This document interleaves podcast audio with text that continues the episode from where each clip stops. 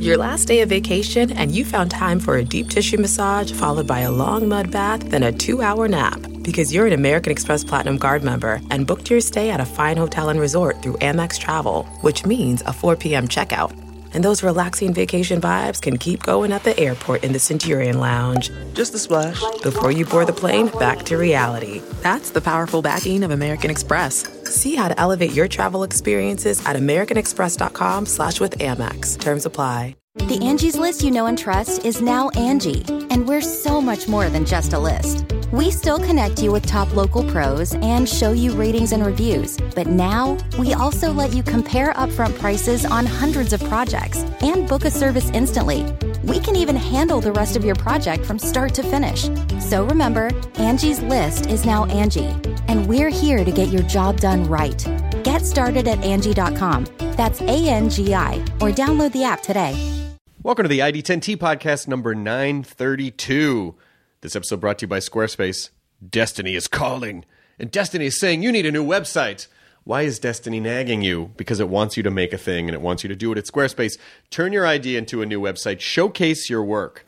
You can publish, uh, you can blog, you can sell products, you can sell services, announce events, whatever it is. Squarespace does this by giving you beautiful templates created by world class designers, very powerful e commerce functionality, which lets you sell anything online. You can customize the look, feel, settings, products, just a few clicks.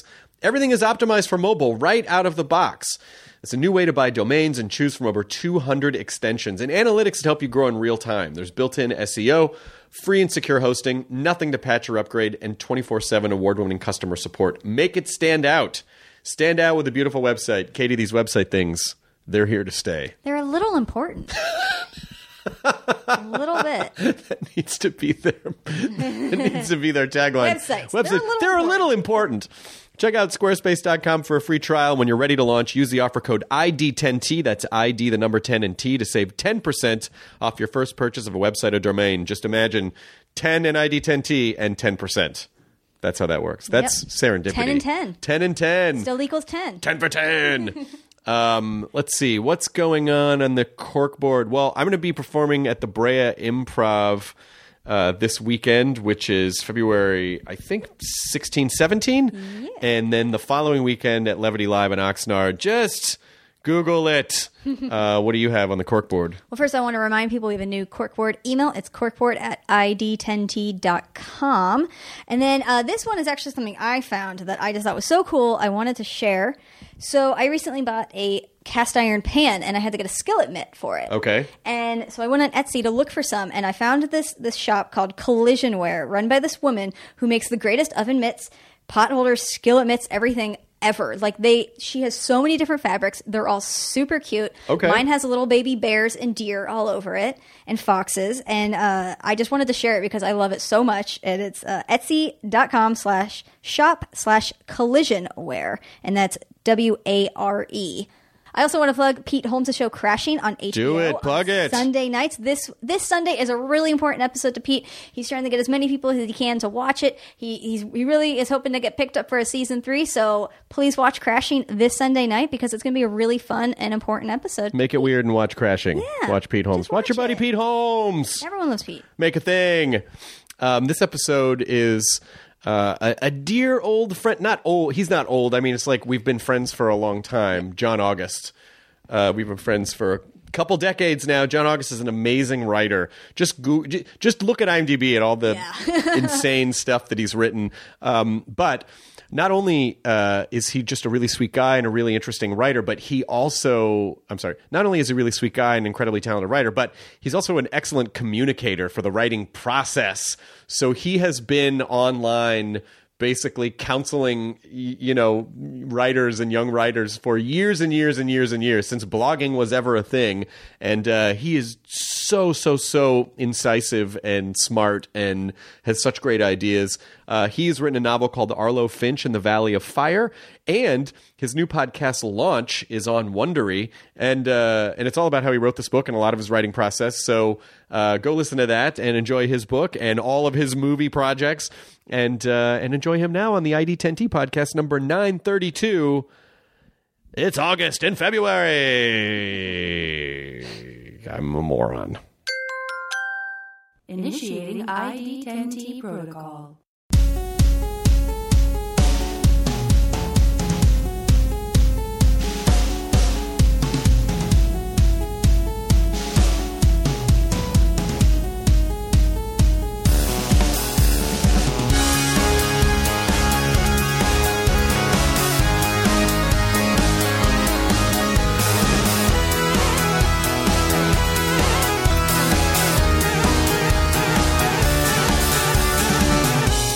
In the beginning, there were a few of like the handheld like Tascam or Oh, yeah. Sony, you know, but they were really for like serious, Yeah, like production sound mixers. like- very yeah. serious production sound mixers. And yeah, Zoom had been around for a couple of years, and it was just one of those things where like, oh well, these are inexpensive. Yeah. Oh my god, they sound amazing. They sound really good. And uh, like even the Zoom, eh, the, the, even the even the H one, which is like Mm-hmm. Yeah. the the that old old Yeah. one Still sounds good. It's tiny and sounds great. So uh, yeah, they've done a they've done a good job. Way, way to go, Zoom Capital. And now you now you see like the H4Ns uh on boomsticks. Mm-hmm. Totally, like yeah. people use them on Or, or they mount them like to a DSLR as like the actual production sound. Like Yeah. they'll, they'll slot it in there. So yeah, boy, I really wish I'd been smart enough back in those days to go. Maybe I should see if I can invest in this company. That'd be great, yeah. you know, I just wasn't. Well, the question is, what are the things right now that you're using that you don't, you're not thinking to, to invest in? That's the question. Because there, there's going to be something like, you're like, oh, that's really great, and you don't think to invest in it. you know what? Time with other people in real life. Oh, come on, you guys. Nicely done, yes. What is a nice? That's actually not true. No, it is true. I do. You know, I don't know if I because you have a twelve year old and you're very busy. Do you have to force yourself to go out, or do you? Or you? Yeah. So of, for the first couple years of my daughter's life, we would do the thing where we had a standing sort of date night. So on Tuesday nights and Saturday nights, we'd always have a sitter. So we would like feel kind of forced to leave the house and go out and do stuff. And uh, then we moved away to Paris for a year, and we just moved back over the summer. fancy. which was fancy. So we moved back and we sort of got rid of our nanny to do that that sort of like that date night thing. And I do miss it. It was great. Well, what's the it, and it sounds unsexy as a process, but when you get older, you kind of do have to schedule like date nights and leisure time and all that mm-hmm. stuff. Oh, yeah. Because otherwise, you just won't. You just don't think to do it, or you get caught up. Yeah, the inertia of just staying put. I mean, it's what's what's going to happen. And we're like, I'm tired. I want to go to bed. But if you had, if you already have a sitter coming on Yeah. Tuesday night, like, okay, no, we're going to at least go out to dinner and like have a conversation that does not involve sort of like you know diapers and such things. I know. Well, we're not at the diaper conversations yet. Yeah. but we've only been married a year. Congratulations on getting Year and a married, by the way. Thanks. Um, on Instagram, it looked beautiful. Oh, it was incredible. It was great. I. It was the best wedding I've ever been to. Uh, what if I was like, it was the third best Yeah. wedding I've ever been Yeah. to? No, it really was though. It really, I mean, I, I think we really did our best to try to imagine what it was like for the wedding attendee. Mm-hmm. Yeah, you have which, to. Which I think sometimes isn't always the case. Or it's like, oh, you got to go to France for this wedding, and then you got to buy this certain clothing, and Absolutely. Then There's just the gotta- color scheme. yeah, there's a, Everything. you got to the color scheme, and you got to, you know, and so we did. We were like, quick ceremony, that you know, cocktail pre-party, quick ceremony, right to the party, no speeches, no Yeah. phones. Oh, nice. We did no phones, and it was great. Yeah. it was really great. It was, yeah, that's great. Um, I have no. I this is just for the audience. I, it's not like I'm telling you something you already know. I've known you for 20 years. Yes. Um, I met you when you were writing the, a show called DC Mm-hmm. that my uh, ex girlfriend Jacinda was on, and you were writing that. And you, at that point, you had Go already had come out, as far as I, I remember. Yeah, Go had Go had come out uh, maybe Go is a great fucking movie. Thank you very much. It was my first movie, yeah. holds up. Go holds up. Yeah, thank you. And what a cast! no, we had a ridiculously good cast. Tim Olyphant, Melissa McCarthy, and Mm-hmm. Yeah. like her first movie role. Yes, and she was great. she's fantastic. Uh, you got Scott Wolf, Scott Wolf, Sarah Polley. Mm-hmm. I mean, this is Taye Diggs. Taye Diggs, and Go is also uh, was very much. It it just it captured a certain vibe of the moment, but the movie is still like it's there's some movies when you look back and you go, uh, I don't know, that's really just for that period Mm-hmm. of time. And Go really holds up. You did such a great job Thank with it. I'm much. so, I'm so happy. I'll say one thing that I mean, it's very true to the time, but I, when younger people watch the movie, they're like, "Well, why doesn't she just like call back?" okay, well, there's yeah. that. And so people say, like, "Well, didn't they have cell phones?" And like, they don't. It's hard for, to explain. Like, cell phones were a brand new thing, and so like. You know, Adam and Zach, they would have a cell phone because they were just rich enough to have a cell phone. But Right. like Sarah Polley's character would not have had a cell phone No. at that age and uh, at that time. They were shockingly expensive, and then you had to n- navigate the like. All right, so it's twenty five cents a minute, Mm-hmm. and I'll you know I'm, I'm I'll pay a ton of money just to you know. And who am I going to call? Like they're you know Yeah. a drug dealer perhaps or a business person. Yeah, that's it. Not that drug dealers aren't business people; they just operate. We're all small businesses. you know, they're entrepreneurs with a little bit extra, a little bit extra go. I guess I don't know, but the but that movie was great, and and the the tone of it was so great. But and, and I I kind of want to walk people through because the other reason I'm excited to have you on the podcast is you're you're also re, a, a fantastic kind of unofficial educator at, Oh, thanks. at the same time, and you had uh, you know like you shared your knowledge for so long on what we formerly called weblogs. yes. And uh, and so and now you're doing a podcast and but you've written so many great things that I'm sure people know. But Go was your first Go, thing. Go was the first, and then the second thing I was actually in production on was DC, this this television show that Jacinda was on. Dick Wolf. Dick, me and Dick Wolf, and so the real show should have been me and Dick Wolf, like shouting at each other full volume like, down hallways. It was, and so you saw me during sort of that that that long extended car crash of that TV show, and I just loved this cast. I loved the writers I had, but it was the show should never have happened, and so you you and I would be flying up to Toronto. You'd be up there to visit Jacinda. I'd be Yeah. up there to visit the set.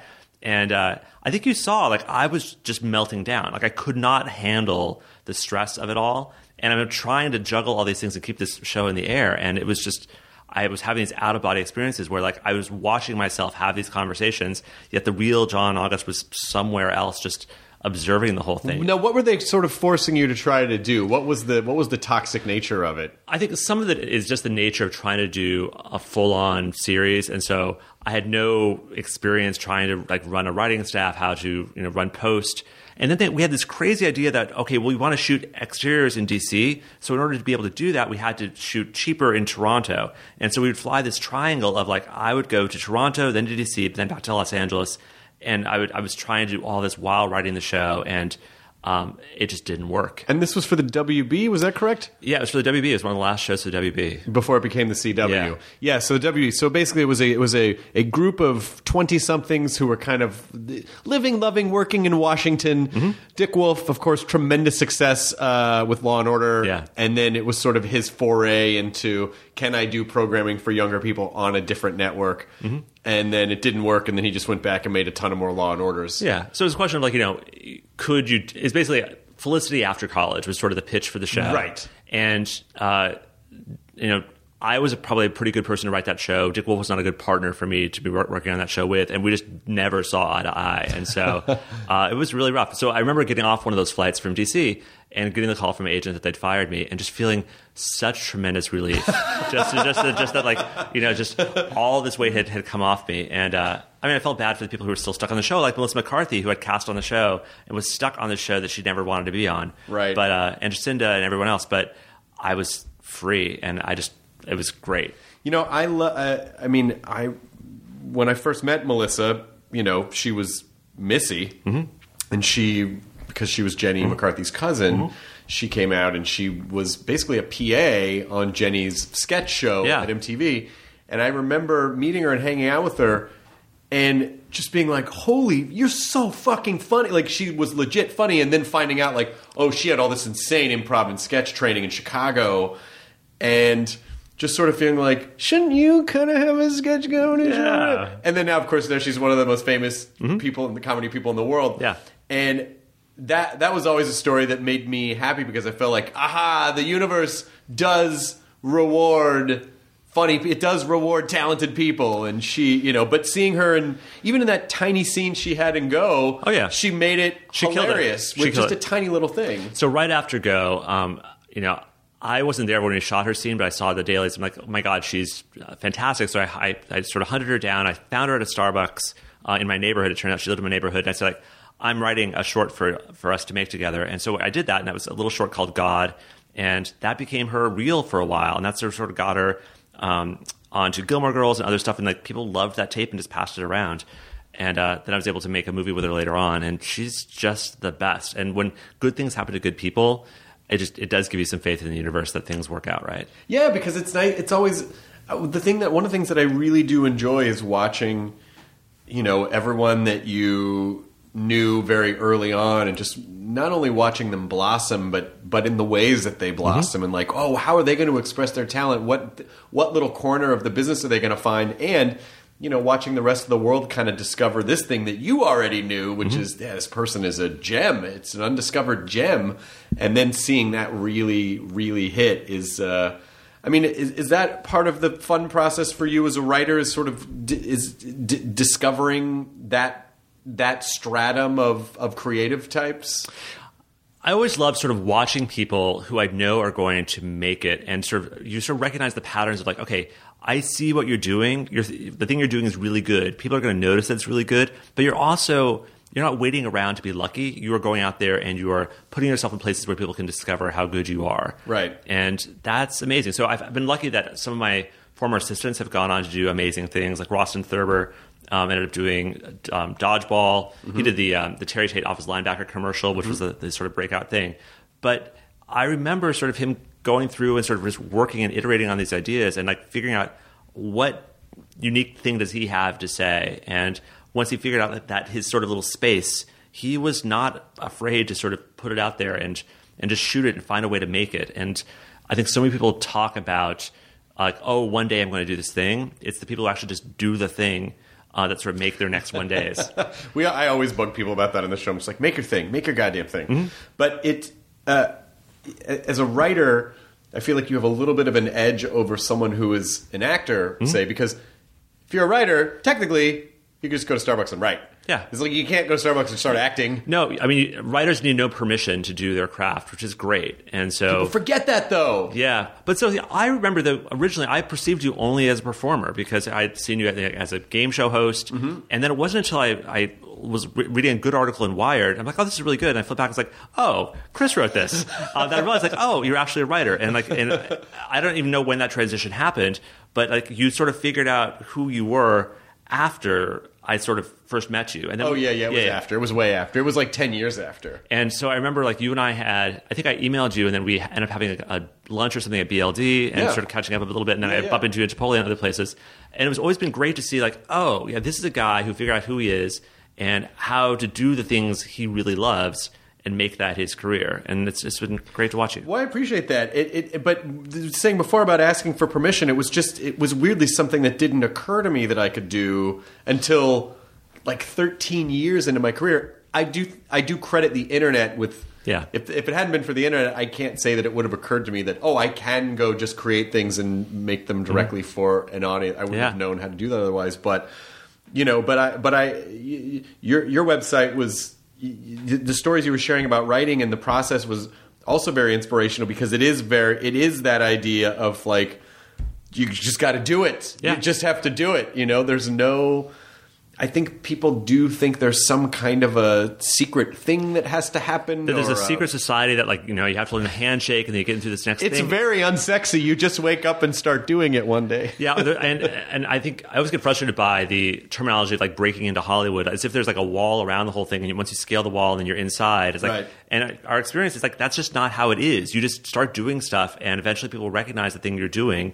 You're helping out, out people while they're doing their stuff, and eventually it all kind of works out. And you know, the people who have been most helpful to me throughout my entire career aren't like the the powerful people who are making decisions. It's the folks who are exactly at my level, doing the kinds of things that I'm doing, and um, I help them out, and they help me out, and we all sort of grow together.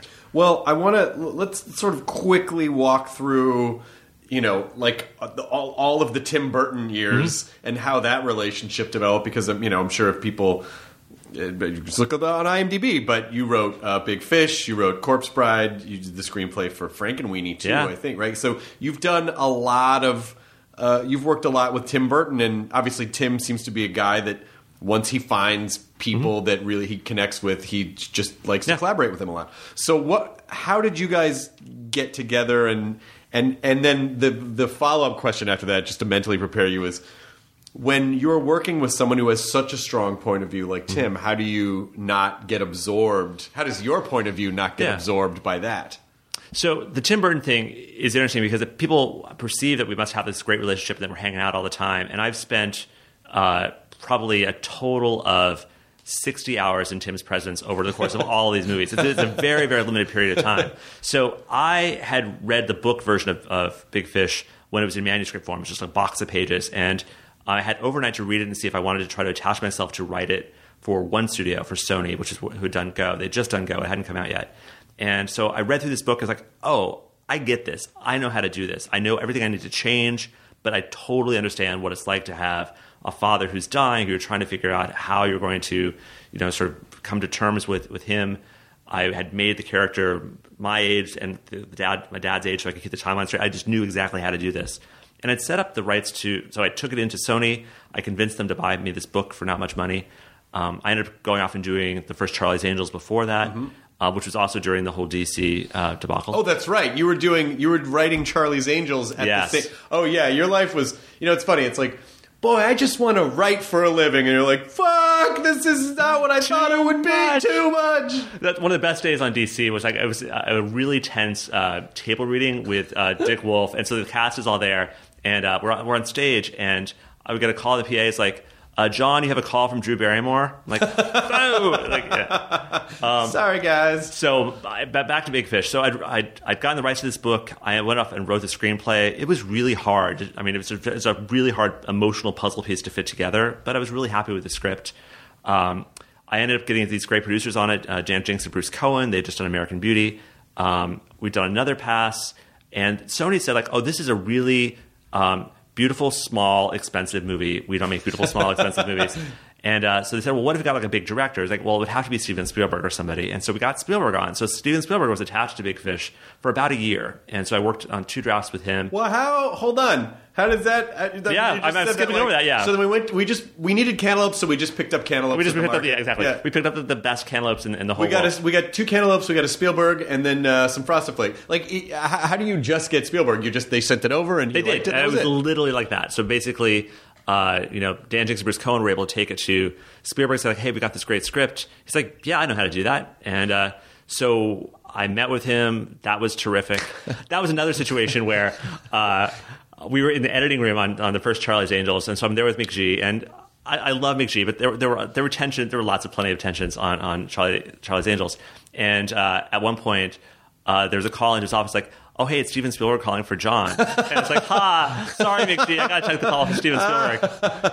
Sorry, I got a royal flush. yes, Thump. There it is. uh, uh, Steven was fantastic, and I ended up working on a couple other things for him, but we just never sort of came to figure out Big Fish together with him, and he wanted to do other stuff. So uh, he left, and we took it to Tim Burton. Tim Burton said yes, um, and like a couple months later, we started shooting. So we didn't really work on the script very much together at all. He just like, oh, I like this. Go, we'll, we'll make this movie. And so it wasn't until Charlie and the Chocolate Factory was the first time that I was really writing a new thing for him and had to sort of figure out like, okay, this is uh, a movie I'm writing specifically for Tim Burton with in my head like, okay, what is going to be Burton-esque about this movie? And so I can really write towards his vision um, and you know find the things that were interesting to me about the story that would also interest him about the story. I mean, Charlie Chocolate Factory had there was a headline. It, they this writer, I'm sure, knew what they were doing, but it's a headline that I think about every once in a while, and it makes me giggle. Which was because the movie opened very well, and it, the headline was. Uh, Depp's Chocolate Factory has tasty opening. Oh, yeah, that's a very variety headline. It, it, Yeah. it is, and it and it it, it makes me giggle like a fourteen year old. yeah. they're like, you guys knew it. You know what you're doing. yeah. yeah, you knew. You guys Little knew it. You, you know, yeah. come on, just it- Yeah. yeah. come on.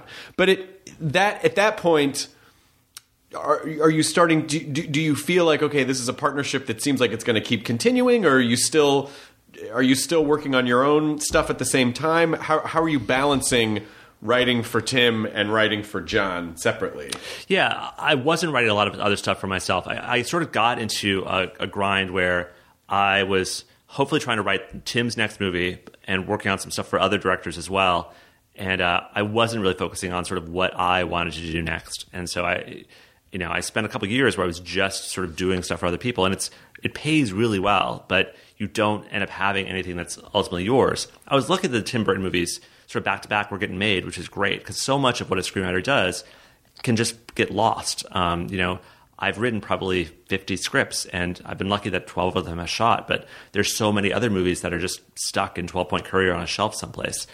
Um, and so the Tim Burton movies mostly got made. A couple of them did, and I did this movie for Tim called Monster Apocalypse, which um, was ended up being just too similar to Pacific Rim. Like we, we were both like racing to the, the Oh, wow. And uh, they were both like big kaiju monsters versus robot movies. And uh, Tim's would have been fantastic, um, but you know, the Pacific Rim started shooting, and we're like, well, we we we can't. So can how much time had you invested on that at that A point? year. Oh my gosh. a year of my life, and that's the story you'll you'll find for a lot of sort of the A-list screenwriters is there are a bunch of movies that they've killed themselves on that, that never shoot, and uh, that's the really heartbreaking thing. At least as an actor, if you are in a movie, there's a pretty good chance that some, your movie will come out Somewhere. somewhere. A director's movie will come out, but the writer's movie often never does come out, or if it does come out, sometimes it's vastly different than what you ever intended. God, can you imagine what percentage of just raw gold is just sitting unproduced because Yeah. of some legal, legal business affairs thing or some Yeah, I- I- studio head just Yeah. like, I wasn't in the mood that day or something. or studio head changes Right. a lot, and, and particularly because I tend to write these big, expensive, blockbustery, tentpole kind of movies.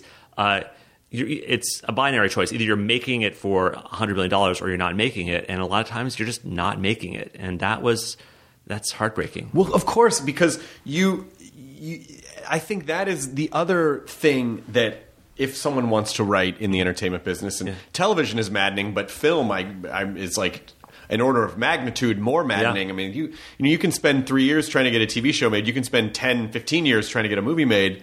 And so you're trying to balance you know how are you balancing out or what advice would you give to writers for balancing out that idea of like you know keeping your artistic integrity intact and your voice intact which is very important but obviously when you're working on bigger budget things there's a lot of compromise mm-hmm.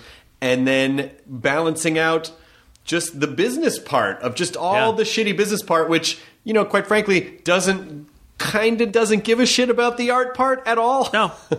Um, I wish I had like the the all purpose advice that can you know get you through it. But if I had that advice, I would take it myself because Sure. even like to this last year, you know, I'll spend a year working on a project that just will go south or go off the rails, and um, you can sort of anticipate some of the problems that are going to happen. Like you know, okay, it's we're going to go through this phase of, of a project where everything just gets crazy and people start to doubt their fundamental things. You can be brace yourself and be ready for that, but you're never quite sure how it's going to turn. And so, I guess I've just tried to take the approach of you know I will continue to work on movies where, where it makes sense, where I have a vision for what it is, where I think they're actually going to make the movie. Um, I think I did spend too many years um, pursuing the movies that were a really interesting idea, but probably would never have the momentum to actually get made. Um, whereas, like, they may have bought that book, but they're not actually going to make that movie. And Okay. so I could write a great version of that adaptation, but they're not actually going to make it. And that's the reality. So I have to sort of balance like, is this fascinating to me? Is it really interesting enough to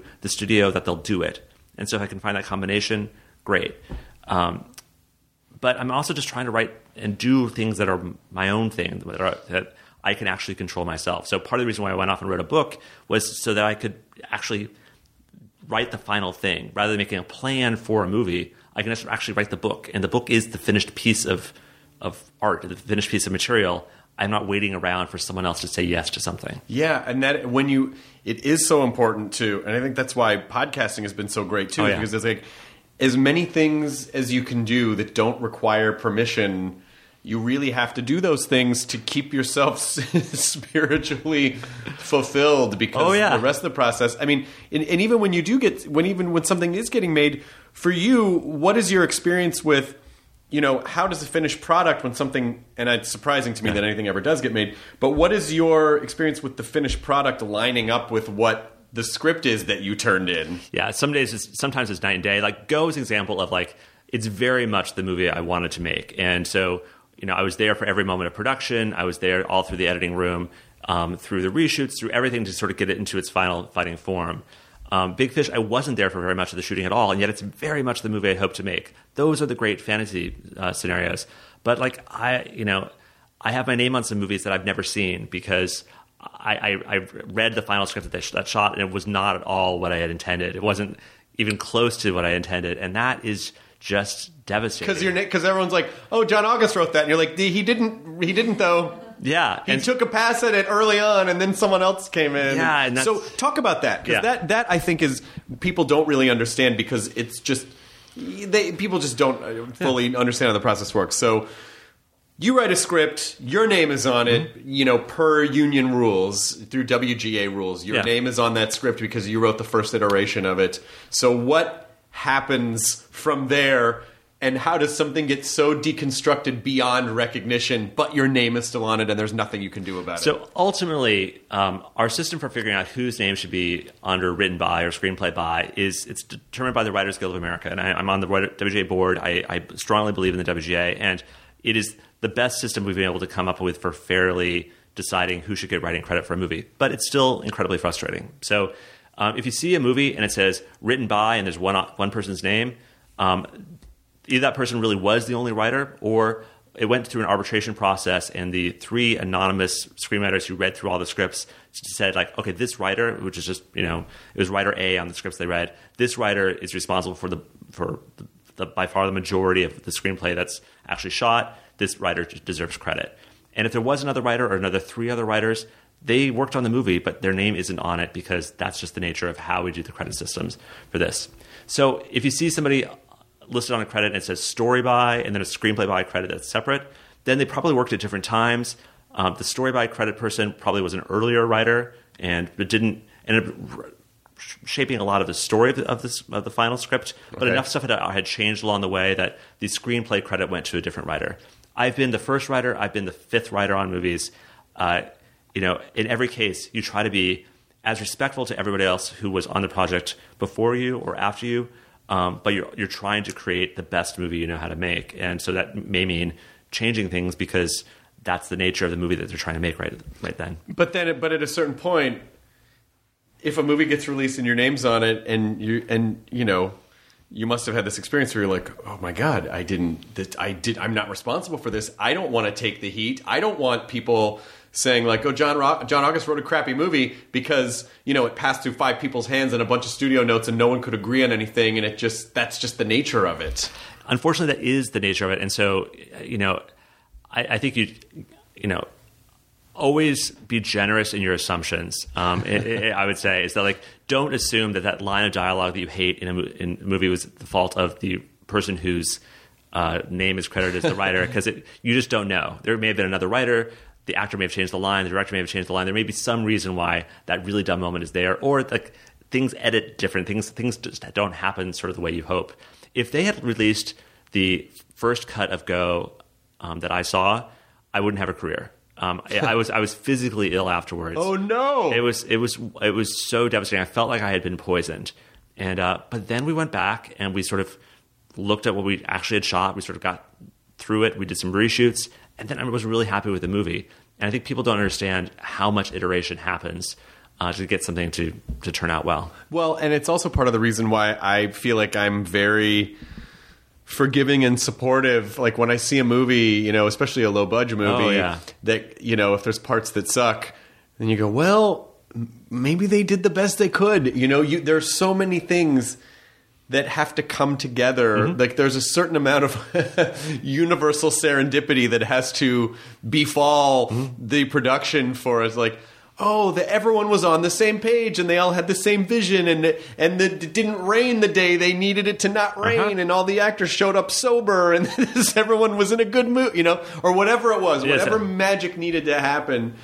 And it makes me really appreciate great filmmaking so so so much just knowing how hard it is to even get a group of people to agree in the same ballpark about what's being made. It's also why when you see stories of like troubled productions, to take those with huge grains of salt because I've been on like happy, happy sets where the movies were terrible, and I've been on incredibly tumultuous sets where things turned out great. And the tumultuous sets are sometimes everyone there is obsessed with making the best movie, and they may disagree on how they're going to make the best movie, but they're all really they all really care.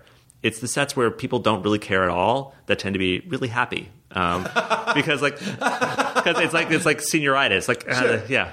Eh, you Yeah. know what? Whatever. Yeah, that, that was good enough. It's fine. Yeah, good that was enough. That was good enough. That's Yeah. fine. Yeah, Yeah. whatever. I mean, how common is it for uh, for a for a, a, a screenplay writer to be involved throughout the entire process that way? I feel like it's just sort of maybe It's- it's- sometimes maybe not. It's the nature of the production and the director often. And so if you have a director who's really inclusive, who wants you there, who like is, is trying to bounce ideas off you, you're going to be around.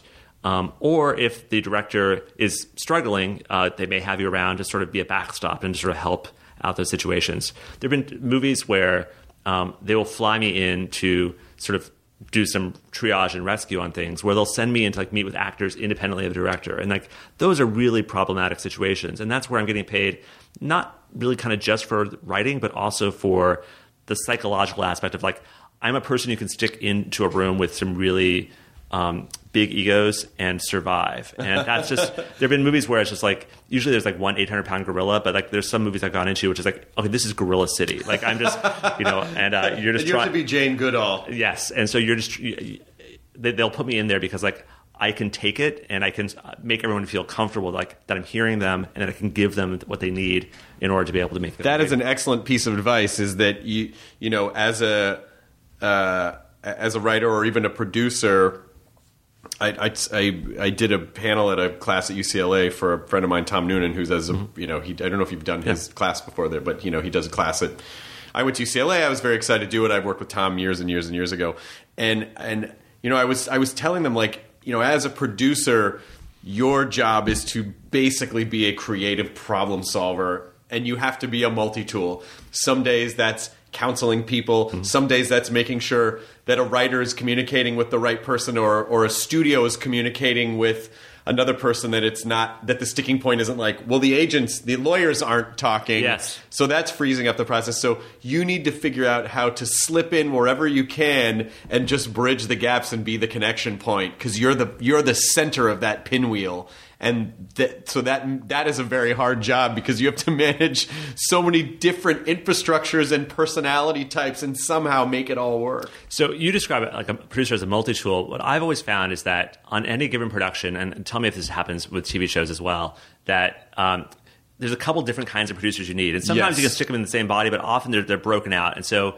you need one person who is just that peacemaker who can just like who can get the actor out of their trailer and sort of make everything calm. Yeah. you need one who's just like the general, who's basically like making the, the trains run on time, mm-hmm. who just like just keeps everything click click clicking.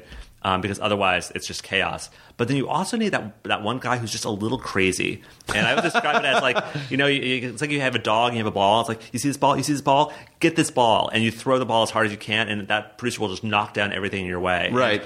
Um, that function is a really crucial thing, and sometimes I see um, movies or things that aren't working quite right, and I feel like they never found that that that ferocious dog. You're just talking about a D&D party. You need someone Oh, who's good at hand to hand. You need a melee, you know, like you need Absolutely. someone hand to hand combat. Just take to just take the hits. That's right. You- Absolutely. You, need the barbarian. You can You need a it. barbarian, you know, you need an archer who can Oh, fire yes. long distance, and sometimes you just need someone to go in there with a club. Yep, absolutely. and clear it all out so that, so that the wizard can come in and cast the Yeah, spells. uh, so the wizard is, tends to be like the filmmaker. Like you know, the wizard needs a lot of protection because it's, it's, it's very fragile. But you need to have somebody there, and uh, you know, and you know, you got to keep the wizard healed. Yeah, every yeah, every production needs a tank. Like You, you got to have a tank. You got to have a tank. well, Uh, yeah, are, are you still playing? Are you playing D and D now at all? I haven't played for a little while, Yeah. but um, you know, like I I tend to gravitate toward the RPG type Yes. games. Well, you know, like the open world RPG. Like I played the shit out of Zelda, and I played Oh, yeah. Mm-hmm. Skyrim, and I started fucking around with Overwatch, and you know, eh, but I was I I did have like a like a D like an a D and D group, which I recommend for anyone who Oh, enjoys great. gaming because it's that's so much about like the that immediate community of like five people that you're playing with Mm-hmm. and anything where you really have to engage with people and Mm-hmm. sort of force your imaginations together is such a great thing to do but yeah i still play and and you're right that in a production you know, someone has to be the person that's really good at dealing with the studio or the network or Yeah. or the cr- or the crew there or the like you said the line producer who needs to make sure the schedule the trains all run on time and or there's a person you know there's also like um uh like the go like the person that that can attract Yes. you know, like a magnet who can get good talent, and that's, Oh, yeah, you know, that's like all they they're a good connector, but Yep. that's that's all they do. So Yep. that's why when people are watching and they see like, fuck, there's like nine EPs on the show, it's like, yeah, but they all, you know, for the most part, a couple of them probably just got credits. Yeah, they're do- Somebody's manager, Didn't have to yeah. do jack Yeah. shit. Uh, but for the most part, it's because you need that many different types of people to pull all of these elements together to make it to make a thing. Mm-hmm. Yeah, so uh, on those big movies where I get sent in, I'm, I'm kind of the cleric. I'm just there to sort of I'm just I'm just there to sort of heal the wounds, make sure everyone's like you sit down with your sword, Yeah. your paladin, and you just sort of pray by the. Yeah, all right, we will heal these wounds. yes, and I'll, I lay on some hands, make everyone feel feel better about Are it. you still playing? Are you? Oh, we're still playing, and so I, I'd not played for years, but uh, now I have a group that we play eh, once or twice a month. All screenwriters. Uh, it's fantastic. We're playing fifth edition, so I've DM'd uh, a little bit, but I've mostly been playing. So I have a, uh, um, I have a, I have a gnome monk. Uh, she's awesome, and uh, uh, named Gilly Greenleaf, and I also have a paladin named Bao Lin. So it's it's it's fun. Yeah, and fifth edition's like quicker, right? So you can Yeah. you, you don't you, you you can get together with a group and maybe just like bang out a quick campaign or Yeah, it really depends on sort of the nature of your DM and sort of how you're doing stuff. But they they've made some really smart optimizations that sort of feel like the D and D of my high school, but like without the charts. And they, they just made some really basically they learned a lot from other games that had come after them, and they, Yeah. they they sort of took the best ideas. And God bless them. Oh my god, I can't imagine a group of screenwriters playing D and D. Oh my God, we're, we're fantastic! yeah, we're very into characters, so the narrative time things are great. and of course, the best part of the D and D game is when you sit around and give your, each other's character notes. Oh, you have to, yes, yeah, you have to. I didn't really understand. So when your elf entered the pub, did you really? You know, I really just wasn't understanding the motivation behind that. Is Yeah. there anything you think you could go and tighten that up a little Mhm. bit? Yeah, sure, let's go. Yeah, back. yeah, yeah. You need to go back in and do like your revision pass of the Well, campaign. the best part is the you know whoever's DMing does the write up of the night for to plan for the next thing, and so just the, the write up of like what actually happened is great. So it's like it's it's you know obviously the treasure and loot, but really sort of like what sort of happened story wise over the course of the night. And those are the best. Have you ever have you written like an, an RPG foundation of a movie? No, not really. And so uh, I would love to, but you know, I think when you see like the D and D kinds of movies or the Warcraft movies that they try to do, um, it just it ends up being a lot to try to set up, and by the time you've set everything up, it's very hard to get story going. And so, uh, no, I, I'd love to. It's just I've, I've never had never been approached with one. Yeah, because it, it's it's how do you establish the world, Mm-hmm. and then once you once once the audience understands the world and the rules Yeah. of the world, how do you establish the characters, and then how do you get people to care about those characters Yes. in a meaningful way, so that then you give a fuck about the quests that they have to do and how many quests are happening at the same time. Is it too much stuff? And then you have to do that in you know two two hours. Well, it's, it's basically it's a fundamental difference between a game which is being played and you know a movie or TV which you're watching people do the thing. And so when you're in the game, you're, you're, you get to be one of those people. So you're in that you're experiencing it firsthand. In a movie or anything that's on a screen, you have to stand back and watch all these people do these things, and that's just really tough. Even the Lord of the Rings movies, you find they really just pick individual characters to follow, and like you're with them through this part of the journey. But rarely are you like watching a, a group of five people doing anything in that, that whole story. What are some common what are some common mistakes that young writers make that if you read a script you go, aha, I can already tell you like, you know, is is it too much dialogue or is it cramming too many characters in one thing or is it too many goals for the for the you know for the storyline? Um, there's a lot, the big phenomenon of they've read a couple of screenplays, but they don't really understand the format, which is fine. It's, it's, a, it's a weird format. It's, it's hard to understand how to write that minimally, but also sort of convey everything. They'll tend to, um, they'll have like 10 minutes of story figured out and then like it'll just sort of churn its wheels for a long time. They will they'll have forgotten to actually begin a journey. It won't be about like a character on on a on a one time thing. It's just a bunch of stuff happens. Mm-hmm. And so they, they have a very hard time telling the story through the perspective of their main character. It's it, and, and it ends up feeling like oh you know what? I watched The Godfather too, or like this, this is, you know, we're, we're sharing the same references, but you're not actually telling a story. Right. Yeah. I mean, I, I, think sort of the the classic tale in television was that you know for a long time, you know, people would write you'd write a spec and you'd send a spec in and. and uh, for the longest time, th- there was sort of a trope of like people would try to tackle a Simpsons script. Oh yeah. And, you know, Because you know, if, if you're a hardcore Simpsons fan, you understand the language of the show and you understand what everyone's idiosyncrasies are. So then they'd write a Simpson script, and they were just a fucking mess because Yeah. it's rather than just sort of write a story, they were just writing like, and then Barney's burps, and then this, that. and so it's. And how do you wrangle a world that's that mm-hmm.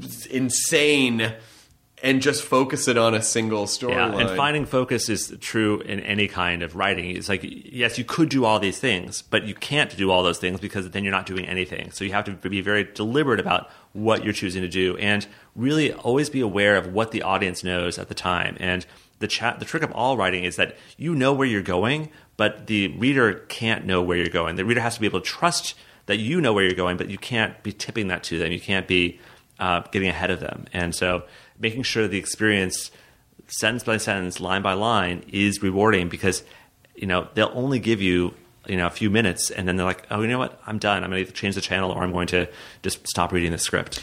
Did you ever take the McKee story structure class? I've never taken McKee. I know some of the, the basic mechanics. Did you Jacinta take and I took it together. Fantastic. In like 1997. Yes. It was at the Pacific Design Center. We went and, you know, and uh, he was kind of a character, so Yeah. it was just like the class was really fun. But I still remember stuff that he said back then Mm-hmm. about, you know, not. Not trying to avoid right, like whenever I see jokes in an action line, I get I, I barb a little bit because he railed against that so Mm-hmm. hard. He was like, and and also writing metaphors in in like a description. Mm-hmm. It's like, no, no, no. You need to, you know, don't.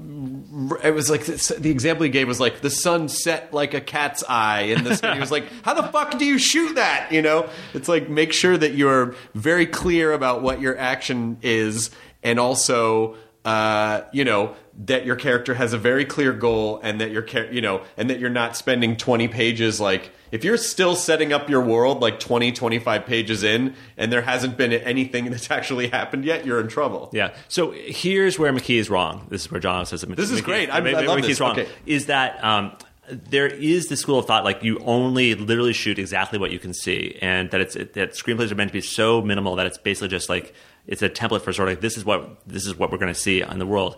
If you do that, people will stop reading your scene description. They'll stop reading the action because they, they'll know that there's nothing rewarding for them in the action. So then they'll only read the dialogue, and when people only read the dialogue, they miss most of what you're actually trying to do in the movie. So that's why you have to make sure that scene descriptions are actually interesting. And so, yes, you can't describe the sun being like a cat's eye. You can't use a lame metaphor. But if you have a great metaphor that actually captures it, that's great. Um, and I think the ability to use metaphor to describe things to folks is so fundamental. Like I went off and I did directed one movie uh, called The Nines, and what I loved so much about that process was figuring out how to communicate what I wanted to my different department heads. And so, you know, if I'm working with a composer, I'm not going to grab the keyboard and tell him what notes to play, but I can really describe with my you know my words with metaphors. This is what it feels like to me. If I'm talking to my uh, DP Nancy Schreiber, I can say, okay, this part of the movie, it sort of feels like you're two beers in on a great July night.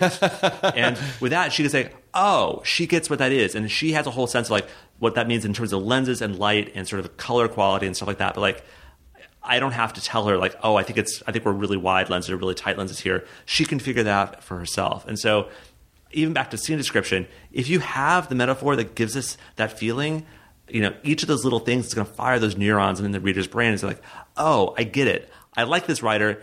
He he values my time, and he's like he's going to show me something good because they'll always there's always the instinct to just like set down the script because anything is more interesting than reading a screenplay. Yeah, and we I just uh, turned in a pilot script, and it there was there's one character that you know in our heads was very much against the way she was written, mm-hmm. which that was kind of funny Great. about her. And so they were saying like, "Oh, this one character comes off really negative, negatively," and so I just had to write in the description like, "Note." This is going to come off negatively, but she is this type of character. Do not think this, Yes. think this and and really actually use it as a legitimate No, yeah. guide to explain, you know, and that I think alleviated some of the Yeah. some of some of the stuff in that. You had Riki Lindhome on recently, and she came on our podcast as well. And we were asking her the question about when she was staffing up for another period, like she's reading these scripts, like how how many pages would she read? And she's like, maybe three. Right. And like basically, if, if you haven't won her over in those first three pages, she's not going to keep reading because she's trying to read so much. And but you do have a sense of like what you're looking for, and when you see a writer who gets it, who like who just makes you fire in a certain way, you're so excited. And so, you know, I, I just always try to write something that's going to keep people so excited to keep reading. Um, with Big Fish, you know, I remember talking to the woman who did the visual effects for us, who had to budget all that stuff. And when I first met her on set, she's like, "I hate you." I'm like, "Oh, that's it." and basically, she had been trying to finish the script for Big Fish and had not been able to budget like the back, like the last ten pages, because she just couldn't get through it um, because it was, it was, just too emotional for her. Oh. And um, and so you're trying to create the experience with just words on the page. What it would be like to sit in the theater watching that thing, and um, that was a case where I was able to do that. I was able to sort of like put you in the space if you had just watched this movie and were having this experience. And that's it's largely scene description. That's not dialogue that got you there. Yeah, and and that idea of creating experience, and also thinking about how how you feel and how you kind of. I mean, obviously, you can't force an audience to feel anyway, but how you'd like them to feel. Thinking about feeling is very good because that is ultimately what makes you connect to anything. Absolutely. If there's not an emotional connection to something, then it's just uh, it's just a curiosity. Then it- it's, it's an article. Right. It's, it's not. It's not. It's not a piece of like filmed entertainment if it's not making you feel something. Right. And so, do you are, are there things that you still feel like you have yet to explore? I mean, you mu- how many scripts have you written? 50? Probably fifty. I mean, do you ever get to a certain point and you go, I just don't know what else I'm to say? Yeah. You know, but you still have to somehow find a way to force yourself to sit down and write. I'm not running. I'm not running out of like things to say, but I will say, I will confess, I, I'm getting a little tired of just the format and tired of like the patterns that I just know are necessarily going to happen in terms of just the process. And so I was getting less excited to sort of like write that next screenplay because I just I just know how to do it. There's a thing called expert rigidity where like you get so good at something that's no longer challenging for you and stops kind of becoming interesting for you. Where it's just like you're just in a routine. Like you just know how to. I know how to juggle these plates, but like I'm kind of tired of juggling plates, and so I'll always, you know, go off and try to find. Well, what do I not know how to do? Because when you're brand new at something, it's really exciting because it's really hard. And so um, I like to look for things that I can be a beginner at. And invariably, they do in- involve some kind of writing, but just really different kinds of writing. And that's exciting for me because I don't know if I can do it. Right. And, and also, what can be very surprising is because you have all of this skill set built up over years and years and years, that some of that transmutes to Oh, yeah. other areas. We go, oh wow, well I guess I, you know, and that and that's where innovation happens, Mm-hmm. where you're really being able to uh, be interdisciplinary and apply things from one area to another area. That's where new things get created. Absolutely. And where you can be the connecting point of like, oh, like that guy's a really genius composer. That guy's really funny. They could make a funny song together. Um, like I know how to do this from like software development I've done. And that, that guy, I bet he could actually help me out in doing this other thing. And that's really cool when you can sort of make those kind of connections happen. Like uh, the guy who, um, I, I developed these things called Writer Emergency Pack. It was the first Kickstarter I'd ever done, and that was really cool. I was just really curious how Kickstarter worked, so I, I made up this product, and it ended up being like the biggest card Kickstarter until Exploding Kittens, which just blew it all away. the writer emergency pack. Writer Emergency Pack, and uh, but doing that, I bet the guy who um, ran Nan- NaNoWriMo, the National Oh, Novel yeah, Writing yeah, Month, yeah, yeah, yeah. and uh, then later years later, I ended up doing a NaNoWriMo, and that became my book. And then I met, I talked with him on the podcast, and now he's doing a live show with me. So it's it's weird, like the people from different facets can sort of come back at you in, in interesting ways. NaNoWriMo, by the way, just I'm, Yeah. I feel like everyone knows what Yeah. it is, but basically, it's is it December or November? It's National uh, November Novel Writing Month. Yeah. yeah, yeah, And so it's basically you have a month Yep. to write a book. And that's what I did. and you just you write every day and you go and do it and you don't have time to judge it you just sit down and you just make it you plow through it. And uh, it's been a good. It was a good framework for me to start working on this book, but also I think it's a good framework for people just to like be less precious about, you know, oh if I don't get my book published, it's a failure. It's like no, like just actually make the thing to try making the thing, and just you know, it gives you a framework for just like just go for it, just try because you're not really losing anything. precious is ego when you get precious about something that's ego Yeah. but it also you know it comes from a good place you want you care about it so hard Mm-hmm. Yeah. uh, but it, it- it can be i think one of the biggest challenges for any creative person not just a writer is is is just being able to create in spite of themselves Yeah. because you will there are more barriers that you put up than you might think mm-hmm. that you might put off to like oh the you know you create these these magical thinking narratives like well the business doesn't want me and no one likes me and no one this is dumb and everyone i never get it. And like okay maybe that's true but you're probably inventing a lot of that and accepting it as fact. And you mm-hmm. know like if you can't figure out a way to just write in spite of yourself or create in spite of yourself then you're just going to be bitter and angry Yeah, I, I never want to sort of sell people on the false promise that like, oh, if you just work really hard, you're going to have success. Because I know people who worked really hard, who worked harder than I have, who haven't had success. Um, and I don't have a good explanation for for why that is. But I can tell you that there are people who I think actually have a lot of talent who didn't make it. And I can say like, well, I don't think you actually tried enough times, or that you wrote something, you wrote one thing that was really, really good, but you wrote one thing that was really really good and you just didn't follow it up with the next thing and that's ultimately so i think you know what gets you you know into a career is like is writing that thing and then writing the next thing and the thing after the thing after and just keeping it going Are you ever? I guess. Would you ever be allowed to publish anything that never got made? Like just like, oh hey, I made, I wrote, I wrote this. Someone might as well at least fucking read it because So- I wrote it. Some of my dead pilots I have um, put up online, so at johnaugust.com, just because they're never going to get made. But they were, uh, but they were, they were great writing experiences. And I always, I mean, part of the reason why I started my website, you know, 15 years ago, was people would ask me these questions about screenwriting. I'm like, oh, this is the answer. Let me write it up once and like send you to the link. And so it became like the Googleable link for like, how do I do this thing in screenwriting? And so in the library, I, I put up like, some of my dead pilots just so people could see like, oh, that's what that pilot looked like. And, you know, they can read the pilot and, and like it or not like it, but at least they can see how it was formatted, like what some of the pitch documents were like. And so that's been helpful to folks. And I just be helpful if you can be helpful. What what what makes a good pitch Mm-hmm. in your in your opinion? Uh, Let's just say, I mean, I know film and television are a little bit different, but in general, like Oh, in general, I think that the same thing holds true for both. It's um, if you had just seen something you absolutely loved, how would you tell your best friend? How would you convince your best friend that they have to watch it? And so, in telling your best friend, you would say like uh, the general sense of the of the world, like what it's kind of about, who the main characters are, and then like what the really cool moments are. So you wouldn't focus on every little beat of it all. You would just like you'd sell your passion about like what it is, what it's about, who's in it, and then the basic shape of the story. And that can telescope from being, you know, the 30 second elevator pitch to the full, the full 20 minute pitch. But it's mostly you're selling your excitement about this thing that you want to exist that in your head already does exist. You're just trying to get people to see the movie you have in your head. Or in the case of a TV show, like this is what it would feel like to have this TV show on the air. This is what's so exciting about it.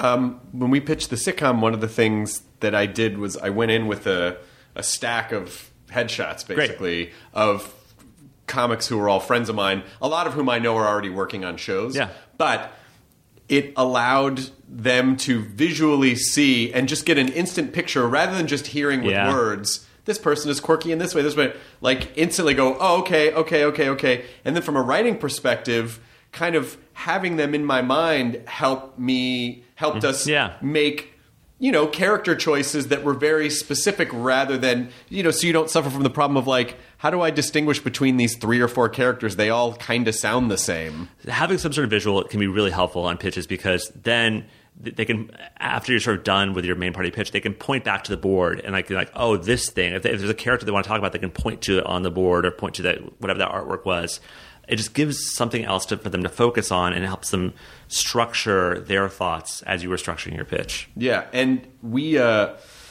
so I'm writing a movie with my friend um, Heather Anne Campbell, who's awesome, and she. I love her approach to it because we just started hanging out, and she was like, "Let's just think of fun gags in mm-hmm. the movie, and then we'll just connect them." Yep. And I had never really. It seemed so obvious when she said it, but it never occurred to me to write that way before.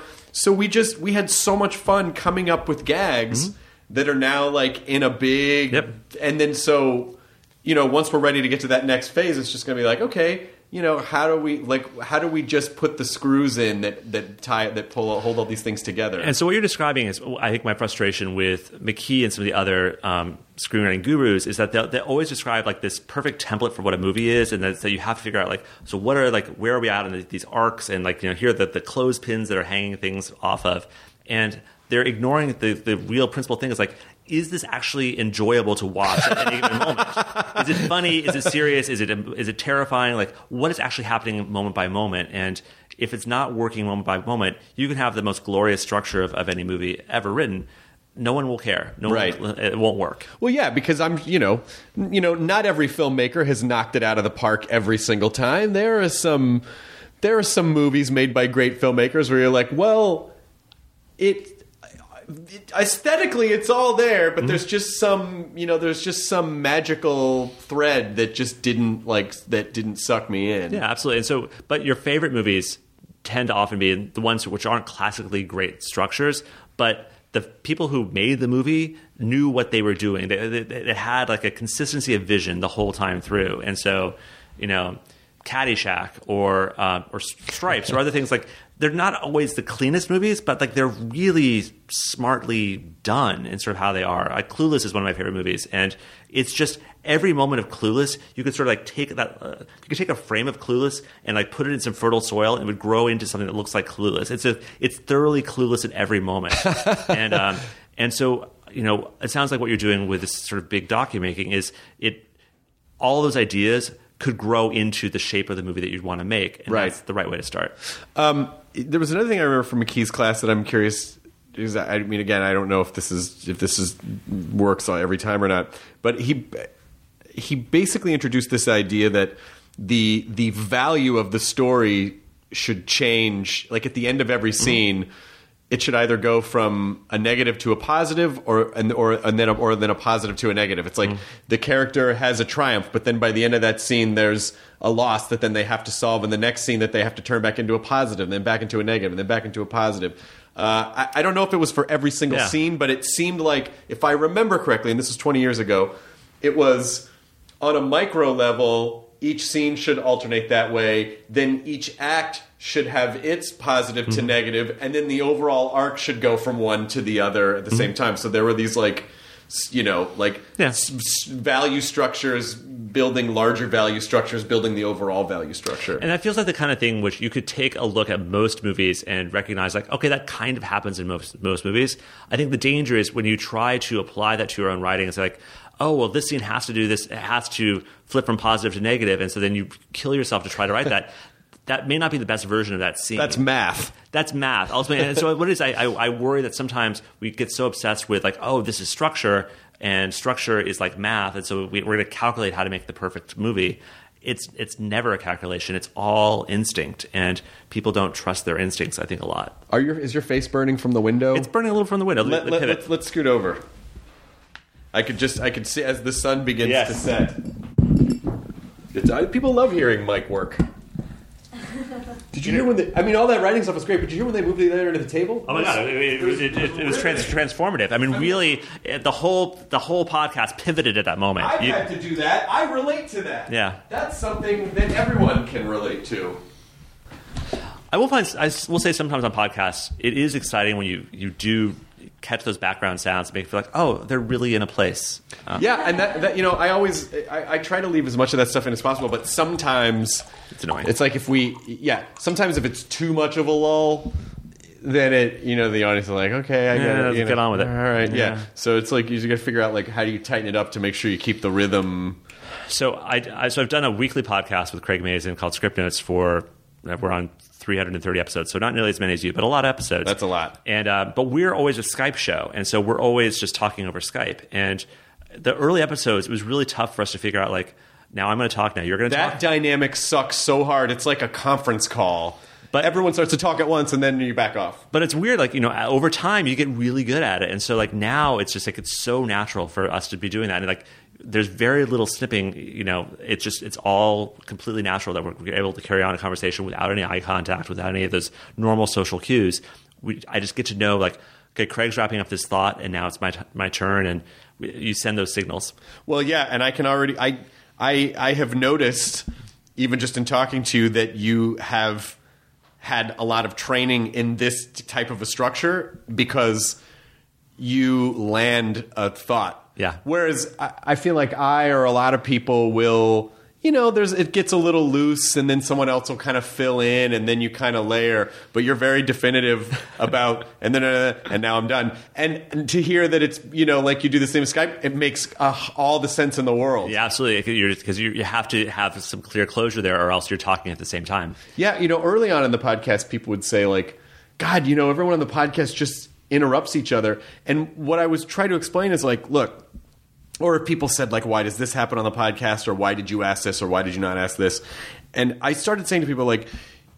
You, as the listener, you're just hearing the audio. You're not getting all of the information. There's a tremendous amount of visual visual information and when you're in front of someone, you see their body language, you see where their eyes are going. Sometimes, you know, uh, we just had to learn how to, and we still fuck. I still fuck it up sometimes. But the way people's bodies move when they're about to wrap up a thought, sometimes you just m- miscalculate. But in general, there is a tremendous amount of visual information, which is why it's difficult for me to. I need that visual information, so I can't do it over Skype or phone or anything because it just completely throws me off. So, have you done any any monologue shows where it's like there's no other guest, where it's like just you talking to the audience? Have you done any? No one would listen to that. So it's really hard. So the launch, the thing I, I'm doing now, that is more of a classic NPR or sort of like a um, like a Planet Money or a, a startup show where I'm just talking directly to you. I don't It's think anyone so would want to just listen to me talk. hard. It's so challenging. Like Tim Ferriss does those kind of shows too, and uh, it's really hard because without a person to talk with. You end up in this sort of weird limbo space where I'm just talking to this imaginary person who's about 12 inches in front of me, Yep. and uh, it's strange. And they're gagged, so they absolutely. can't respond. Absolutely. So you're asking these questions, but they're not answering. um, so that's been like one of the, the weirdest things to try to learn how to do because I'm used to you know a conversation even if we're in different rooms um, or a live show, and live shows are great fun because then you have the, the feedback of the audience. Um, but to have this just this void is so crazy. What, and so, talk a little bit about your new podcast. So the new podcast is called Launch. Um, it is the process of me writing this book. And so about two years ago, I said, you know what, I'm going to just uh, go off and, and write this book. I'd had this great conversation with this middle grade author about adapting his book into a movie, uh, and said I decided by the end of this phone call, you know what, I think I just actually want to write my own book. And so that night, it was on October 30th, two years ago, I started writing. That became the first chapter of this book. Um, in that NaNoWriMo, I ended up writing six chapters. I sold the book. And at the same time, I started recording interviews with all the folks I was talking with. So, um, my agents, ultimately, when I sold the book, the editors, other authors, um, and just sort of charting the entire process. And so I had all this tape, and I realized, like, well, that's probably a show. That feels like a podcast. Um, and so I, I was able to sell it as a podcast. And we're doing six, we're doing six episodes, the first four of which are out now. Um, so first episode is just the idea of the book to getting an agent. Second episode was uh, selling it to uh, Macmillan, dealing with the editor. Third episode was uh, the cover of the book, getting that all figured out. Um, deal- talking to the audiobook guy, which was really cool. Um, nerding out over like the the grammar and the fonts because I had strong opinions on all that stuff. Do you use Grammarly? I, I people love Grammarly. I, I I've not gotten into it. You love it. I love it. Grammarly, for people who don't know, is basically a plugin. It's an app too, Mm-hmm. Yeah. but it's but it's a plugin. You know, I, I have it plugged into Chrome, and uh, it just it in the same way that sp- it's grammar check. It's, Yeah. it's the way the way that spell check works.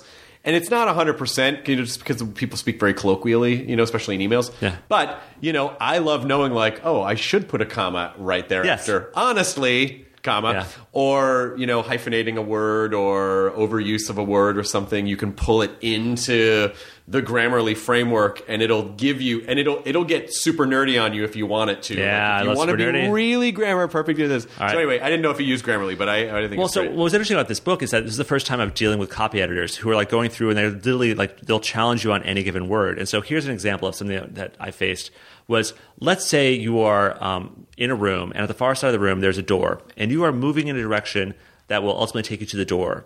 You would say, "I am moving blank the door." What would you say for that that blank? i'm moving toward the door You would say toward. I would say towards.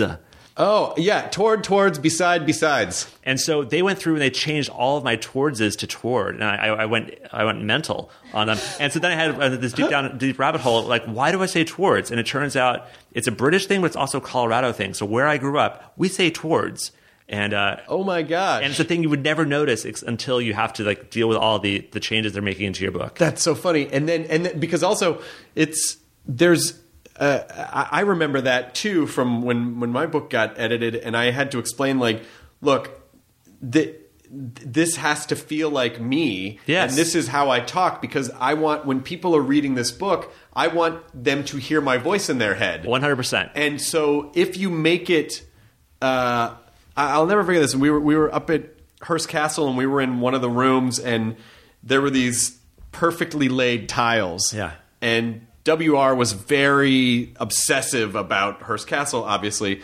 And the the woman who was showing us around, who was great, her name's Mary, she's awesome, said he actually hated these tiles because they were too perfect. Ah. And so the the imperfection, like the individuality wasn't wasn't there. It just it was a very cookie cutter, and it was. It was different than other parts of the tile and you know Yeah. other parts of the house. And I always I always took that as a much grander lesson about individuality and you know there is no artistry in perfection whatever you do whether it's writing or performing or whatever it is you should really embrace those imperfections Well- because that's what makes it unique That's what makes it your voice. And so even though I wasn't going to read the audiobook aloud, um, I needed to be able to read those sentences and actually have them make sense. And so sometimes they would make these changes and they'd make them correct, but they weren't correct in a way that I would ever say them. And so- Right. So, we would have to sort of, I'd rewrite it until it was actually a thing that I could say that was also okay for the book. Um, but that part, like, it sounds tedious, but it was actually amazing to actually have that much attention being paid towards, like, is that comma really necessary there? And because in screenplays, no one gives a shit about, like, no one will ever challenge you over a comma in a screenplay. and uh, they're, they're, they're, they're trying to change everything else. Like, does it have to be a laundromat? And, and, like, it says laundromat. the movie's Like, called laundromat Yes. Um, and so that kind of thing was great. But the the most fun part of this whole process, that was episode four of, of the podcast, was I got to go to the book printing plant where they print my book. And uh, did did you see when they printed your book? Have you visited a, a no i didn't i didn't go It's amazing. And so I went to Harrisonburg, Virginia, and got to tour this place. And you see the whole process. So they go from a PDF to printing these plates, these big, big aluminum sheets of, of these big aluminum sheets that have to be mounted on the presses. Um, they're printing the signatures, the individual little packets of the paper. Um, then it's going to the binding line. They're making the case. It was all so cool. I love all the process kind of stuff. And uh, that was it was a top ten experience of my life to see it all come together. Like I would have loved to, to like. I, I first watched them do a Clive Cussler book, and that was really cool. But then I see the whole process, like for my own book, and like to grab the first copy of my book when it comes off the line. Was I would actually nuts. I, I'm I'm a smeller. Like I would Oh, just yeah. love the the machine oil and the ink and everything. like yeah, that it's, would it's be a strong smell. It's, it's it's loud and it has a strong like you know. Ink is made out of petroleum products, and so you smell that. But really, what you smell is the glue. It's this protein glue. It used to be made out of horses. Now it's made out of like pharmaceutical waste. And, uh, and uh, ah, they're both bad. they're both they're both great, and uh, and you smell it, and uh, it's it's great. And so I was talking to one of the linemen who was like, who's the guy who's printing my, my, the pages, and uh, I, I'm like, this guy Larry. It's like, so Larry, like, you know, do you like books? He's like, no, man, I hate them. Um, it's like I I can't even walk into a bookstore because of the smell. oh yeah, And uh, like to just him, this is just yeah, it's just too much. it's work. He's got to be there It's all work, the yeah. time. Yeah, he doesn't want. to... And so it reminded me of like a grip who like you know doesn't like movies. Like he loves he he enjoys his work. He makes movies, but he's never going to watch a movie. See now, why don't they make books that smell like things? You know, like if your book is about a laundromat, why can't it smell like a laundromat? We This have such we have mis- the technology. We had shrinky. We had we had that scratch and sniffs There from our scratch and childhood. sniffs. Oh my god! And you also mentioned Shrinky Dinks, which I was also a big Oh, fan of. love Shrinky Dinks. Any little part of, any still of make those? melting plastic. They still do make. Uh, they still make Shrinky Dinks. They oh, they're so good. My daughter uh, yesterday was doing. Um, you know what perler beads are? They're the little round plastic beads, and you run an iron on them, and they, they, they firm down. We kind of missed them in our childhood, but like they're a big thing now. Do you know what they are, Katie? Oh, okay. Yeah, and so um, so she- you know she had to make a gift for somebody, so she made a little basketball out of them, and I, I was upstairs ironing it to melt it down. Melting plastic, it's good. Uh, yeah, it's and also great to inhale. Oh, I love it. all yeah. the time. Um, can I ask you a personal question? Sure. How long ago did you adopt your daughter? So um, we had her since she was by surrogacy. So She we was had- surrogacy. She was surrogacy. So we had her since you know uh, there are no accidental gay, gay births. Um, so we. Uh, just everything's super planned. I'm, we're planners. So uh, no, we had her by surrogacy, and it, it was amazing. And we had the most awesome surrogate in the whole world. And Uh, so our daughter's 12 now. So I've known her since she was you know three cells big. Oh my gosh. Well, I'm wondering how how is the process for same sex couples who want to either adopt or Yeah. go through surrogacy? Is it a lot easier now than it was 12 years ago? You know, I think you know it keeps changing. It keeps getting hopefully easier. Uh, you know what? Uh, We have so many friends who have kids by all sorts of different ways, and adoption is fantastic as well. Um, and kids are just awesome. And I love, I've loved being a dad, but I also super love babies. And I think not enough men sort of admit like babies are awesome. And if I could have a job where like I could like take care of a baby for like three hours a week, I would be in heaven. I love Just babies. a comfort baby where you just get Yeah, like, a baby for a few hours. I mean, then- babies are like puppies, but kind of even better. They're just so awesome. And so, uh, yeah, so, uh, you know, we, I always wanted kids. My husband, Mike, uh, was pro kid once I sort of talked him through the idea. And uh, it's been great. It's been fantastic. That's good. So how have you balanced the you know, because what, what I know from everyone is like, well, once you have a kid, that's you know, you you are not number one anymore. No. You have to focus on the on the kids. So, did that change the way that you write, or just the kind of the structure of how you craft? it changes it changes the structure of your days a lot because I was a person who would you know stay up all night writing or you know just have late hours and with a kid you just can't do that because you then you're a wreck for the kid so I had to get much more onto like a more normal like nine to six kind of you know work day and that was probably ultimately for the best like you know it you know your time becomes much more valuable and so like when I actually had time to write I was going to write and I wasn't going to fuck around Right. um, so that part was great. I think I basically stopped swearing. Like even for me to even for me to like to, to throw in that one obscenity right there, that's really unusual. It's, it's hard for me to sort of get back into it because it just you break yourself of it. Um, yeah, yeah, but the ki- kids have the internet though. they do, I know. But I mean, you you just don't want to sort of accidentally introduce it too early on. But one of the best things was like she started reading really early on. So like you get to remember like, oh man, that's right, books. Books are cool. And so like she's she was an obsessive reader and I also got to write the kind of book that she would like. And that was cool to be able to sort of um, be able to work on something like 'cause she's not going to see Go, but she could see uh, she could read this book. Well, it, the the other idea of how do you I mean, and this is I guess this is just Yeah. part of the, the the key to success, but how do you motivate when you don't go to an office? Yeah. When your workspace is basically the stomach that you put your laptop on while you're lying in bed, and let's say you don't have a deadline. You know, it's I, I, am a believer that obstacles and and structure are the best and deadlines because things that you have to work around force you to be creative and when you can just write about anything whenever you feel like it that is fucking really hard so Yeah.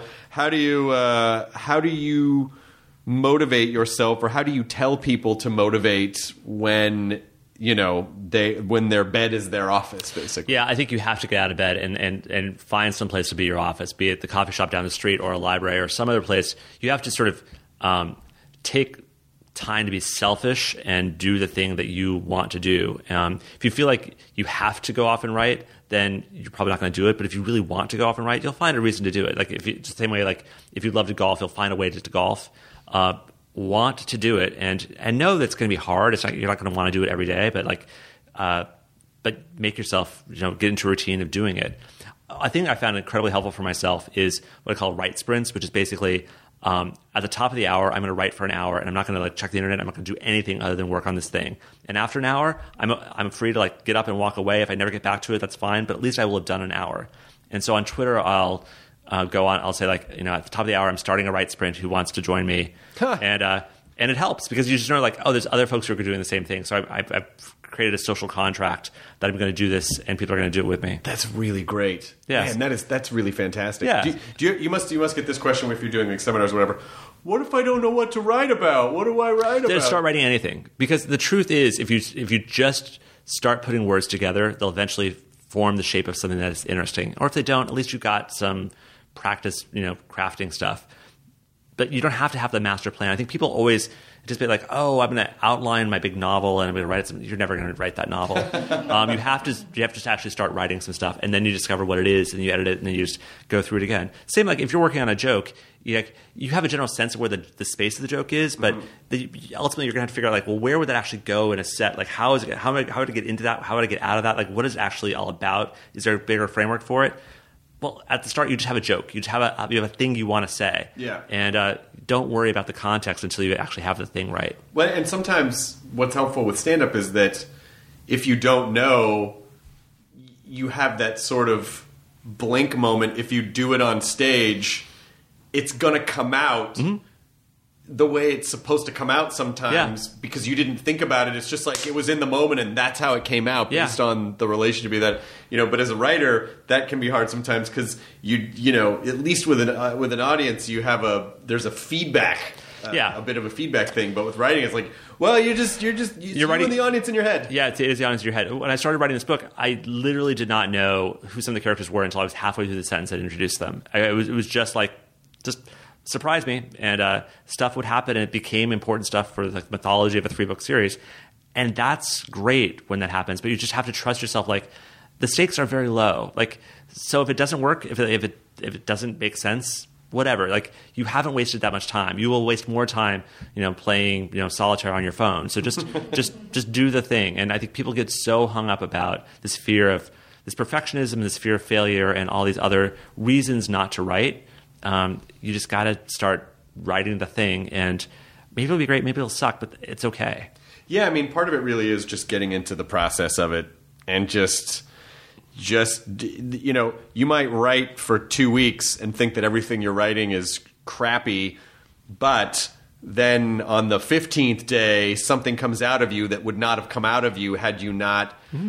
Greased the the wheels in your head for all that time that it's you know maybe things you write that you can't do anything with now are answers to questions that you haven't asked yet when they do those retroactive studies where they look back at writers and like when they wrote and when they were most productive, when they wrote their best works, and what they those writers were journaling about at the time, like sort of what their daily diaries were, they find there's actually not that much correlation between like, oh, they were at a, at a peak of their life and they were so happy and they wrote these things. Like the writers whose work you've read, they tend to just write a lot, and their best work sort of made it all the way through to now, and their best their stuff that wasn't so great, it disappeared. Yeah, that's right. And so you don't, you know, you don't, you don't remember it because it didn't stand the test of time. Also, don't compare yourself to the best things that other writers have ever written. and, and so, what you should aim for that. You should aim for like the, the- you should aim to be like you know, you know, better than the best Tarantino. But like, don't pretend that if if it's not better than the best Tarantino, that's not failure because you don't you're. There's all the silent evidence of all the stuff of that author that you've not read. Well, that's also then you're also chasing something else, and I, and I I, I think um, you know when if you're stuck on something, it's it can, I think it'd be great to go really inward and get as personal as possible because that again is where it's where you get really unique and and and different than anyone else on the planet because no one is the collective sum of experiences that you are. And you know and why a show like seinfeld is so great because you know they made the writers go in and like just talk about things that really happened Yes. to you and we'll just work those mm-hmm. we'll build stories around that. So you have completely fresh interesting but absolutely relatable stuff because it's based on very personal experiences and people can tell when things are personal and people can tell you know uh, when things are uh, that was another thing mckee's class said was you know people write hacky when they when they haven't researched enough or Yeah. they don't know something well enough they just sort of write the you know like oh okay well this is the lowest hanging fruit Well, the the classic advice of like write what you know, people take it the wrong way. So they'll say like, "Well, I'm a butcher, so I guess I can only write about butchers." That's not what it's about at all. It's write what you know. It's like, what is your internal personal experience? Like, do you know what it's like to have your heart broken, um, and for the girl that you've loved your entire life to be married to your best friend? Like, do you know what that's like? If you know what that's like, then that might be a thing for you to write about because you know what that emotional inner experience is like. Yes, and don't take for granted that you know if you go, well, I'm not going to write a you know a story about a heartbreak because there've been a million heartbreak stories. But it's like, yeah, but no one's told yours. Yeah. and you are what makes that different. You are the you're the real commodity. It's not that thing. It's however you express express that idea. I, one of the neatest things I, I heard was about how sometimes, you know, if a band is stuck and they mm-hmm. can't figure out how to write a song, they will just write the shittiest, mm-hmm. most broad, hackiest thing they can think of because what can happen is in their minds they're judging before and like oh this is really hacky but because they have a specific set of skills it actually doesn't always come out hacky, or it leads them into a direction that they hadn't thought to go before because they had put up that wall. Absolutely, and, and They need to be playing, free. Yeah, exactly. And playing against that thing that they were they were so afraid of, they actually discover the thing that they they really love. The other thing I will say is that I am ha- I will happily write out of sequence, and I've always been happy to write out of sequence. So movies that we we make. Or TV shows, they're shot out of sequence. You shoot like you know, shoot scene three and Right. scene seventeen. I will write that way too. And so if I don't, if I'm writing from beginning to end, and I get sort of get to stuff like I don't know what to do next, I'll happily write that moment in the third act or the second act or whatever. I'll write whatever's interesting to me on that day because so often there'll be a scene that you, you, is just torture for you. Skip it. And, and write something you actually want to write because ultimately you got to write the whole thing. And so even if it's like prose, if there's a section you don't know how to do, just skip ahead to something else. Just leave notes for like what that's supposed to be and write something else because you got to just generate the material before you have anything to edit. Also, the other thing that you're excited about writing might help inform the thing that you can't write. So it almost becomes like a Sudoku puzzle. Totally. like, oh, I needed this number before I could It- get that number. It is. It's, it's you know literary Sudoku is what you're, you're, you're trying to do. And so and so sometimes I just don't have the energy to write that t- difficult scene. So like I'll write the thing that's kind of basically people walking through doors. Like it, there's, it's not crucial stuff, but like I can get that done. It's like a thing I can scratch off the list. Do that thing. That's great. It, now, the book uh, Arlo in the Valley of Fire is out now. It'll be out. It's out now. Yeah. yeah, uh, by the time the podcast goes Yeah, yeah. out now, uh, and then your podcast launch. Yes, and so um, I think we probably will have wrapped all six episodes by the time this is out, so you can binge them all. Um, Is your website still up? By the way, Oh my God, John August Still is still, up. Yeah, so uh, johnaugust.com and uh, Script Notes is the screenwriting podcast I do, so you can find that on the site or just iTunes or wherever you find podcasts. So ever since you know, now it's been a little bit of time since I uh, changed the name of the podcast from Nerdist to ID10T, which is something that's happening tomorrow that you don't know about yet. But by the time this airs, this will happen. Ah, I'm so excited. Yes. So the podcast is, is the name of the podcast is changing. It's not. So it's not that I want the podcast to be different, but you know something that I've been asking. You people, built an empire, so you got to you got to make sure that the budget. I, I, we haven't talked about your empire building. That's I think a- that- I don't know. That's the thing I've just been really impressed. Like you actually had a vision for like this thing that you're doing, but like there's more stuff that could be sort of under that general umbrella. So uh, Nerdist Industries and everything you built that that's really cool. Well, I appreciate that. It you know it just I don't know it it it was just finding ways to connect, not trying to do everything at once Mm-hmm. was very helpful, and starting something, kind of getting a feel for it, and then getting excited about well how can this evolve, and then if this if this evolves or it's something that feels a little disparate. How does it connect? Yeah. And does it connect? And is it complementary? Oh, it is, or no, it's not. And so, uh, yeah. And so that that part to me, you know, my my career is very heavily based on SimCity Yeah. Okay. Because I loved SimCity. Yeah, you get to plan and organize. Well, you plan and organize, but you're also building and you're connecting and you're mm-hmm. and, and and you know you're establishing little areas that then all sort of connect together and form this unified organism. Did, did you always? I always built out the subway too big too soon. Did you, I always, I always forgot to send water to people. Yeah, that was bad. Like, Like, you what know- is happening? This, oh, oh, the Oh, little, the- oh, I forgot to put water pipes Yeah, under there. yeah, Yeah. yeah. or you'd get to a point where you'd like, you'd you'd put in fucking roads, and you'd put in the electricity, and you'd put in the pipes, and you'd put in a bus station and a highway, and no one would show up. You're like, how do you attract these people? What do you need to do? yeah, you need heavy industry or something. You need heavy industry. You need to, zoning. I found out you need zoning. You need to put enough residential with enough industrial with some commercial so they can have businesses. Yeah. Then a school. Then a police station. But I, I build them these nice parks and they wouldn't be happy. Oh, you sit. Oh, you're never happy. it sucks to be a politician. That's, That's the only part about Yeah. that. When it starts getting So into like when you have to tax people, like yeah. my classic Sim City move was um, lower taxes. Oh, for a while, yeah, yeah. Big people really happy. and then you get people in, and then you jack them up as high as possible. You know, so Yeah, make before everyone moves out, then you still make a lot of money, and then you just you know kind of do Yeah, that yeah, on yeah, yeah. repeat.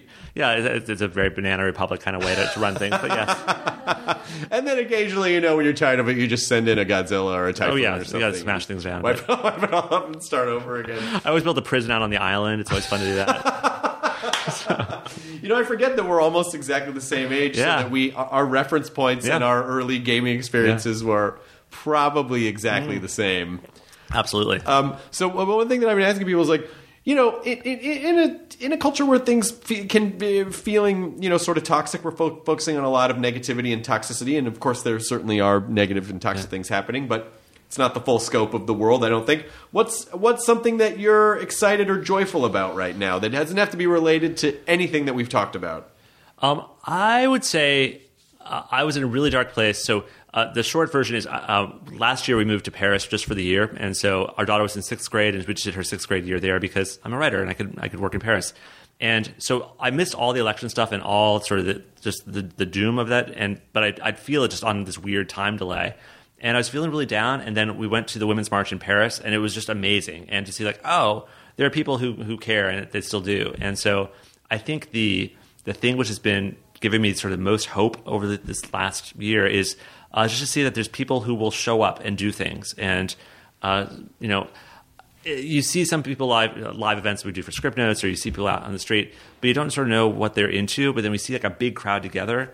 Um, it was the first time I've been excited to see big crowds. I'm always like I'm, I'm always afraid of big crowds, and then to see a big crowd uh, together just to uh, to push for something was really cool. So that's the thing that sort of gives me uh, gives me hope and joy. I'm glad to hear that. Yeah, I mean, and it, it is nice to see people doing thing in the real world too. Yeah. because you know, Because we're because we're just Twitter avatars. of course, yeah. of course, and also, you know, in people's busy lives, you know, maybe that day the only thing they had time to do was tweet. Yeah. and it it is very hard to set aside time to then you know get in your car, go park, show up, be passionate.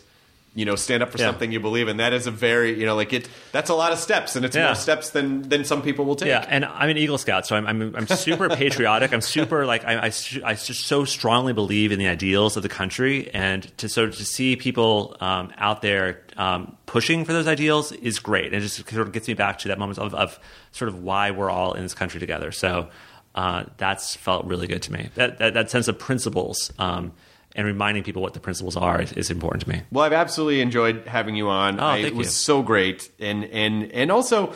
It's just, all these years just fly by. It's like I see you and I'm like, oh my god, I don't think I've seen like four or five years. Yeah, that's crazy. But I'm glad that you're able to come on the podcast, and congratulations on the Thank book you, thank you. and everything that you're working on, and and and raising a. You're on the precipice of the teen years. yeah, I I feel like I'm in the teen years already. where it's where it's you know it's it's a rough time to be a teen with Yeah. all the the internets out there. It's a rough time to be a teen. So uh, uh, good good luck to that. That is a that is a that is a story that I'm sure will manifest at some point in your life. No, it, it's, it's great. I mean, she's an awesome kid, but like you know, kids at that age, they're they're challenging because everything everything about their body is changing in ways, and uh, their minds are changing. Well, their their brains are forming, and they, it's when they first start vying for independence. Yes. and who am I? And what is you know right when their hormones kick in, their identities start to form.